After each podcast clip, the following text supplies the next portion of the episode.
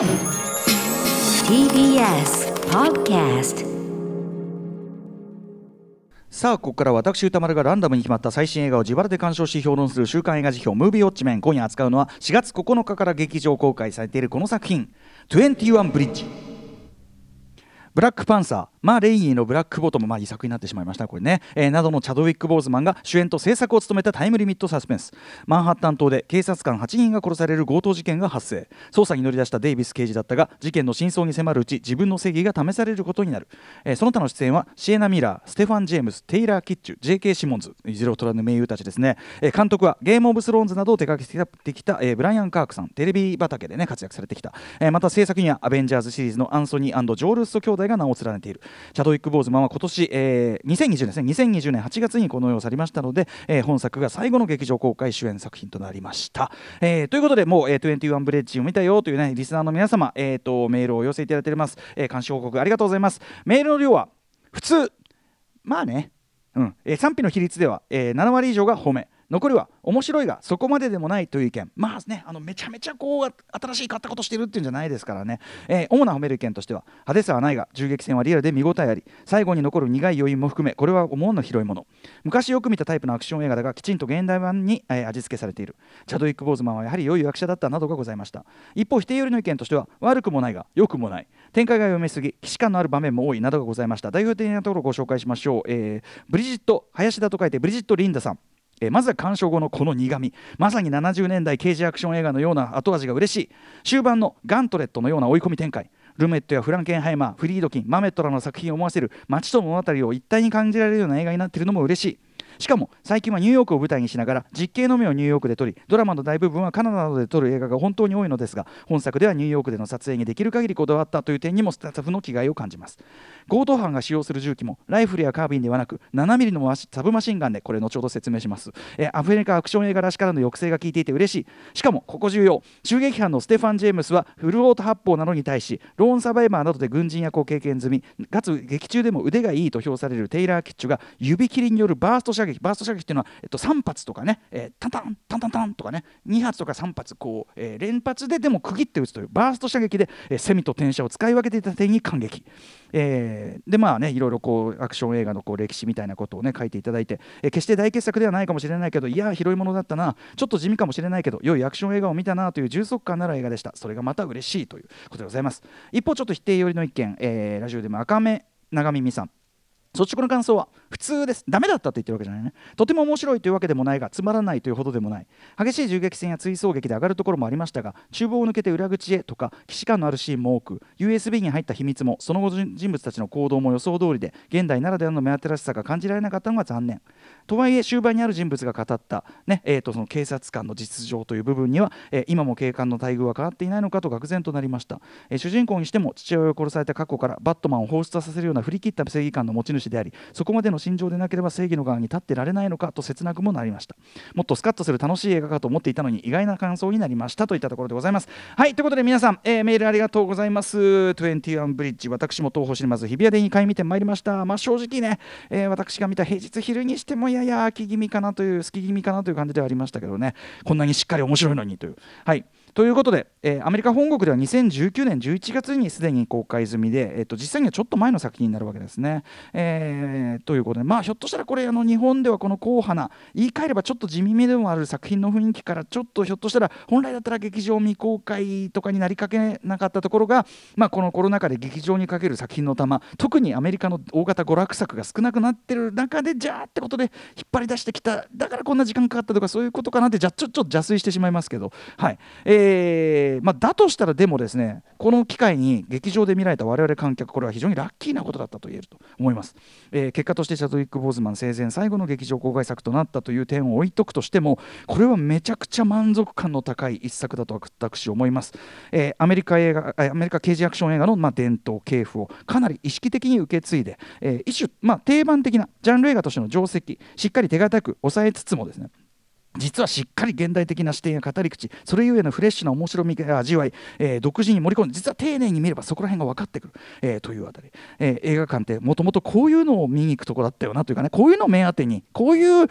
広いものをしに行くところだったなっていうのを思い出させてくれるような堂々たる僕は、えー、娯楽映画だというふうに思いましたね、えーまあ、制作のアンソニー・ルッソそしてジョー・ルッソ兄弟ですけどももちろん今となってはマーベル・シネマティック・ユニバースを代表する、えー、つまりその世界のそのエンタメの頂点に立つですねメガヒット量産チーム。という立場なわけですけど、えー、そもそも彼らが一躍その名を挙げた MCU 屈指の傑作とされているあの2014年の「キャプテンアメリカウィンター・ソルジャー」にしてもですね思い返してみればその高評価のポイントの一つはですね、えー、大統領の陰謀オマージュなロバート・レッドフォードキャスティングにも明らかなように、えー、70年代アメリカ映画特にそのポリティカルサスペンスものですねそういう、えー、硬派なえー、リアルさというね薄暗さみたいなものを現代版エンターテインメントに見事落とし込んでいたというそこだったわけですよね、えー、あるいはさらに遡って2002年のね「えー、ウェルカム・トゥ・コリンウッド」という長編映画なんですけど、えー、これ言っちゃえばタランティーノあるいはまあそこから発展してのガイ・リッチー風の、えー、クライムコメディなんですけども、えー、やはり60年代後半から70年代初頭的ないなたさっていうのが一つの味になっていた作品だったと思うし、えー、あるいは昨年ねネットフリックスで公開され大評判となった、えー、クリス・ヘムズワース主演のタイラー・レイク命の奪還というね、えー、長編作品も、まあ、あっと驚く肉弾アクションは確かに最新のスタント技術駆使したものではありましたけどやはり全体のざらつき汚れくたびれた風情、えー、最後のなんかこう虚しさが残るような風情っていうのは70年代アメリカンアクション映画のそれをやっぱりしっかり、えー、放出とさせていたりとかしてですね。要はあのルッソ兄弟、えーまあ、最新の技術やねセンスとかあるいはその最新のスターを起用するっていうところで、まあ、もちろんその最新のスター監督たちではあるんだけど、えー、同時に実はアメリカ映画にですねその70年代アクションのテイストっていうのをまあ蘇らせられようとしているようなそういう意図がまああるような人たちであるとまあ言えると思います。でえ今回その監督に抜擢されたそのブライアン・カークさんという方もですね、まあ、テレビドラマシリーズですでに大活躍されてきた方で、まあ、ゲーム・オブ・スローンズとかボードウォーク・エンパイアとかあとまあ刑事ものとしてはあのイドリス・エルバ主演の刑事ジョン・ルーサーシリーズとかありますけど、あのー、とにかくその、まあ、今回あの抜擢されたこの方は今回の21ブリッジ監督するにあたって影響を受けた対象としてもこれあちこちのインタビューではっきりマイケル・マンチこれね死というのは師匠の死ですよ。マイケル・マン氏に、えー、影響を受けてる。もうはっきりこう公言してたわけです。言うまでもなくマイケル・マン氏ね。私ですよ。マン氏というのは私の呼び方です、えー、70年代のその硬派な、えー、陰鬱さみたいなものを継承しつつ主に80年代以降から2000年代までのアメリカクライムアクション特にガンアクションを革新してきたこの分野のまさに名称ですね、えー、ちなみに今回の21ブリッジ撮影監督はマイケル・マン、えー、2004年のコラテラルもやっているポール・キャメロンさん。このポール・キャメロンさん他にも60セカンズとかソードフィッシュとかなんていうか色気のある現代犯罪都市映画みたいなものを非常にメッシュですよね、はい。えー、みたいな感じがあったりすると。でも話戻しますけどこの本作の監督ブライアン・カークさんは他にも、えー、フレンチコネクション。これ言うまでもなく1971年ウィリアム・フリードキンのもう狂った刑事アクションの金字塔ですね、えー、そこにオマージュをはっきり入れてますよなんてこと言ってたりするんです、えーまあ、どこかといえば多分序盤のあの車を飛ばすところ高架線の下でね車飛ばす、えー、地面すれすれにカメラを固定して恐ろしいスピード感を演出するあのショットとかあの主人公と対立するちょっと太ったあの黒人警官刑事のしているアンクル・ホルスター。あれがやっぱりねポパイっぽいっていうね、えー、その辺りかなと思いますけど。で個人的にはやはりアメリカ刑事アクション犯罪映画、えー、特に50年代後半から70年代にかけてのですね名称。すいません。みんな大好き。ドン・シーゲル風味もすごく感じる感じでございますね。例えばねあの叩きに入ったところが思った以上にでかいやばい組織の金庫代わりにしているところで追われることになってしまう小悪党チームというこの発端は突破口というね、えー、この作品っぽいですし当然ダーティーハリーテイストも即格思考にあったりとか。もちろん70年代刑事、えー、アクションとかドラマとしては1973年汚職警官ものの大傑作「セルピコ」とか、えー、それはね後に、まあ、例えばトレーニングデーとか近年でもブラックブルーに至る、まあ、その警察組織の腐敗と対立するその正義感の刑事というこういう、えー、映画の、えー、ジャンルの系譜でもあるし、うん、あとまあチャドウィック・ボーズマンのすごくこう優等生的なアフリカ系アメリカ人刑事って佇まいはやっぱり、えー、夜の大捜査線のねシドニー・ポワチエ的でもあるなとかね、えー、あるいはそのそもそもこの21ブリッジというこの数字足す単語っていうタイトルの付け方からしてですねこれ。もともとのタイトルはちなみにこれセブンティーンブリッジ17ブリッジで実際ニューヨークマンハッタンに実際かかってる橋は17本なんですけどえっととそれにトンネルのルート4つを足してに21ブリッジというねことになったみたいですけど、はい、それはいいんだけど、はい。えーまあ、その数字足す単語っていうのは近年の犯罪映画のジャンルものの一つの型になっててそれこそですね2006年リチャード・ドナー監督「えー、16ブロック」これはあのニューヨークのマンハッタンのある種限定空間設定とか、えー、と仲間であるはずの警察たちもまたという展開であるとか追われる側の犯罪者これモフモスデフがラッパーのモスデフが生んでますけど演じてますけど、えー、とその追われる側の犯罪者にも完全に感情移入させる作りでもあることなど非常に僕今回の21ブリッジとの共通項多いと思ってます。16ブリッジ、えー、16ブロックとか。あと同じく限定的な空間距離での攻防戦であるマイル222018年これ、えー、マイケマイケルマン門下生ピーター・バグ監督がやってましたけどね、えー、とか。あとまあ一応あれも刑事アクションということで21ジャンプストリート22ジャンプストリート、えー、あったりすると思う。とにかくえー、最初の方でも言った通りですねアメリカ刑事アクション、えー、映画、えー、犯罪映画のですねかつてあった硬派な手触り苦い味わいみたいなものをかなり意識的に継承しようとしている一作ということはまず言えるわけですこの21ブリッジ。です。で分かりやすいところではもう冒頭というかその夜のシーンになってから早速、えー、先ほどね、え、この時間が始まる前にちょっと解説しましたけど、えー、律儀にその実は美しく路面が、え、常に濡らされているというね、はい。まあ、まさにこれはノワールの王道的な演出ということをちゃんとやってる。もうそのその時点でああちゃんとやってるわっていう感じがすごくするわけです。非常に画面も美しいし、はい。えー、まあ、でもその意味でこれ言い方を変えれば手堅いっちゃ手堅いんですけどえー、映画をそのね見慣れた人だったら先が読める話であることはこれ間違いないと思います。非常に先が読める。けどもですねこの作品とても偉いのはですねこれ最初の方でも言った通りちゃんとそこに独自の現代的な視点語り口をさりげなく、えー、もう織り込んでいるところ、えー、丁寧に見ていくとそれが分かるというふうに僕は思ってます、え、まず大きいのはですねえー、まあその手軽な叩きのつもりね。強盗ですよ。手軽な叩きのつもりが予想をはるかに上回るでかい山であることが判明。結果文字通り街中から全力で追われ街中っていうのはこれはその街中のいろんなねえ街中から、全力で追われ、殺しにかかられることになる小悪党2人組。彼ら側の視点を追う側であるそのチャドウィック・ボーズマン演じるアンドレ・デイビス刑事たちの視点とほぼ同等の比重で描いている、えこと、え彼らにしっかり感情移入させられるからそっち側のシークエンスになれば本気でああこれどうかうまく逃げ切ってくれという気持ちで、え自然にハラハラ見られるしもちろん主人公の追跡劇もスリリングに見られる、まあ、単純にこれ一粒で二度おいしい作りですし、えー、あとどちらもうまくいってほしいけどこれどうすりゃいいんだみたいな引き裂かれるような感情っていうのも堪能することができるという。つまり面白みの密度っていうのがやっぱりこれまでの70年代のこういうこの手のジャンル映画より面白みの密度がちょっとやっぱり濃いんですよね、えー、現代娯楽映画のそれにちゃんとやっぱ濃くしてあってこれはやっぱりウッソ兄弟というねまあこれは伊達に世界のエンタメの頂点、えー、に事実上いる人たちじゃないですよ。やっぱりそこはね現代エンタメにちゃんと合うように密度はちゃんと調整されてる、えー、またその2人組にですねきちんとそのキャラクター的な深みを表現できる芸達者をちゃんと配役していること。これも当然大きいわけです。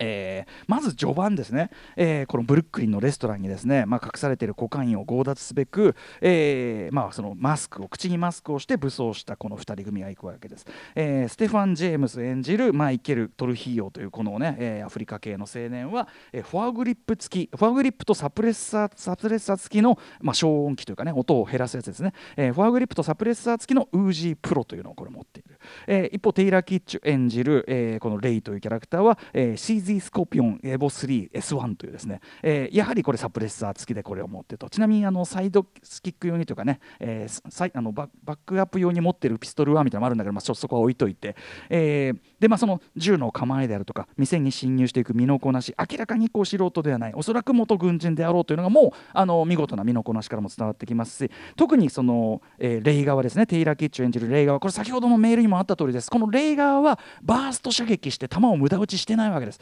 一方マイケルはやっぱりことが起こるとやっぱりこう無駄にこうフルオートでこう球をばらまくような打ち方をしてたりするここで2人の力量とかあるいは戦いに対する何ていうのかな向き不向きというかみたいのが見えてくるっていうのもこう、えー、ガンシーンとして見事なものですし、えー、あとそのやっぱりこの CZ スコーピオンねエボ 3S1 とウージープロってこのチョイスがプロ的なチョイスでもなんていうか公的機関に属してはいない元プロが頑張って揃えたっていうか感じかなというねこの辺りもよく出てるなと思います。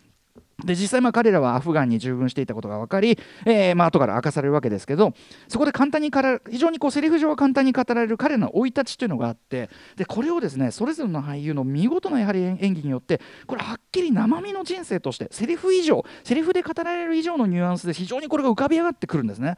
例えばそのテイラー・キッチュ非常にこう荒れた土地で育ったでその中では少数派だった白人だったと。でえー、っとまあテイラー・キッチュ自身がですねかつては養成主役級スターだったわけですよね。本当にね、えー、だったのが、まあ、それらが軒並みこけちゃってでいつの間にか割と脇役専門になってるんですけど、えー、特にやっぱりさっきも言ったピーター・バーグのローンサバイバーあたりから非常にいい感じに汚れたくたびれた、えー、脇役が似合うようになってきてですね。今回とかちょっと表顔つきとかちょっと太ったのもあってジョン・ボイトっぽい顔つきしてるなと思いましたけど、えーまあ、要はその暴力に頼ることでしか生き残ってこれなかった。要はもう花から出口のない人生を送るしかなかった男の悲哀が特にやっぱり彼の出番の終わり際この本当に数分というか数十秒ですかね。そこのこうテイラー・ケッチの演技にギュギュッと集約あとセリフもうなもう泣けるってしょうがないセリフを言うんですけどもギュギュッと集約されていて、はい、客観的に見れば最低の本当に迷惑野郎犯罪者なんですけどしかしそれに同情し観客涙してしまう。これぞ映画のマジックだなというねことを彼は見事に体現していましたしさらに輪をかけて素晴らしいのがこのマイケル・トルヒーヨ役の、えー、ステファン・ジェームスステファン・ジェームスさん、えー、栄光のランナー1936ベルルリンっていうね、えー、これであのジェシー・オーエンスという、まあ、オリンピックの伝説的な選手を演じてたりとかあとグローリー明日明日への行進でね、えー、と学生運動家のジョン・ルイス役、まあ、要はちょっとチャドウィック・ボーズマンのキャリアとも重なるようなアフリカ系アメリカ人俳優として非常にこう意識の高いこう高さを感じさせるような役柄をずっと歩んできた方ですけど個人的には今回の「21ブリッジ」で一番連想したのはですねやはりバリー・ジェンキンス監督の「ビール・ストリートの恋人たち」です。えー、要は本来は知的で穏やかな資質の青年が環境の悪さの方に巻き込まれ絶望的な状況に追い込まれていく。その時のなぜこんなことにというこの観客側に問いかけてくるような訴えかけてくるような目線。ステファン・ジェームスさんはこれがとてもニュアンス豊かに表現できる人なんですね。それこそ今回の「21ブリッジ」でも冒頭口元にマスクしていてさえその目元であ人柄が伝わってくるという見事な感じ。で途中語られる彼の生い立ち、えー、そのマイケルなら賢いから何にでもなれたんだと。この町に生まれてさえいなければ。